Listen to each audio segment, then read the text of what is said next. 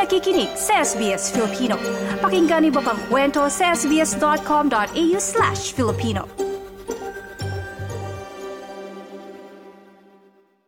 Sa ulo ng mga balita sa puntong ito,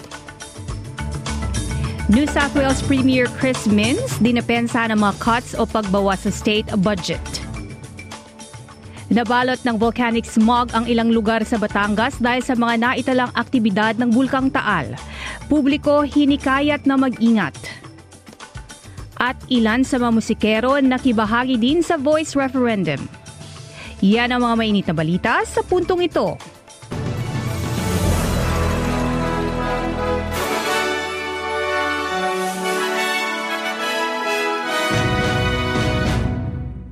Sa detalye ng mga balita, dinipensahan ng New South Wales Premier Chris Minns ang desisyong bawasan ang state budget. Aniya kailangan itong gawin upang mabawasan ang mga utang ng Estado.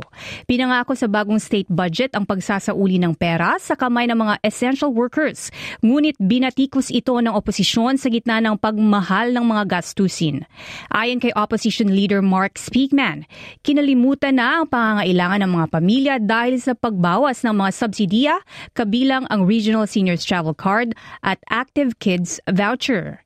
Ayon naman sa Premier sa pahayag nito sa Sky News, kinakailangan ang pagbawas bilang tugon sa lumaking utang ng nakaraang pamalaan. Look, we felt we had to. Uh, we had $180 billion worth of debt in New South Wales. A lot of that was accumulated during COVID, and there's reasonable, or there's, there's reasons as to why we hit that debt level, but it's the largest ever recorded in New South Wales, and someone has to pay it off. And we made a decision that that's the worst inheritance you can give to future generations of young Australians. And while there might be reasons why the debt has been rung up, we can't pretend that they don't exist. So we've made headway, $15 billion paid off the debt accumulated by the previous government. Sa ibang ulat, patuloy ang babala ng FIVOLC sa publiko na maging maingat sa paglabas ng mga bahay dahil sa naitalang volcanic smog o VOG mula sa Bulkang Taal sa Batangas. Sa monitoring ng ahensya, naitala kahapon ang upwelling ng hot volcanic fluids sa main crater lake na dahilan ng VOG. Apat na bayan sa Batangas ang nakaranas ng zero visibility dahil sa VOG ng Taal. Babala nila na lumalawak ang mga lugar na apektado. Nakapagtala din ang ng limang volcanic tremor na may haba haba ng 20 to 575 minutes, voluminous emission sa west hanggang southwest, at long-term deflation ng Taal Caldera habang short-term inflation ng northern flanks ng Taal Volcano Island. Sa ibang ulat naman, nanawagan ng tulong ang mga kaanak ng 25 anyos na biktima ng banggaan ng tatlong sasakyan na naganap sa Amberley Ipswich sa nakaraang linggo ng gabi. Patay sa insidente ang Filipino exchange student na kinilalang si Ariel Glenn Hoxon. Sa isang GoFundMe page na binuo ng tiyahin ni Hoxon, umapila ito ng tulong para maiuwi sa Pilipinas ang labi ng estudyante. Nagpaabot naman ng pagkikiramay sa pamilya ang komunidad ng mga Pilipino sa Queensland.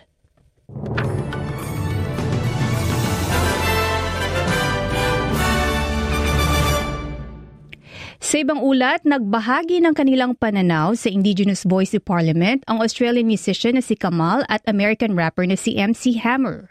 Inanunsyo ni MC Hammer na ang isang yes vote ay maaring makaayos ng sirang relasyon sa pagitan ng mga Australiano. Ayon naman kay Kamal na dating sumuporta sa no, nagbago ang kanyang isip matapos ang pakipag-usap sa indigenous comedian na si Dane Simpson at constitutional lawyer na si Eddie Synott. Having a chance of, on one-on-one gives you a deeper understanding. You get it from the horse's mouth. And uh, so, two great horses and great mouths. At para naman sa lagay ng panahon ngayong araw ng Sabado sa Perth maulap at 20. Adelaide maaraw at 24. Melbourne naman kadalasan maaraw at 19. Hobart maulap din at 17. Habang sa Canberra maaraw din at 20. Sydney maulap naman at 20. Ganun din sa Brisbane at 23 degrees. At sa Darwin maaraw at 34 degrees. Yan ang mga mainit na balita sa puntong ito. Ako si Claudette Centeno.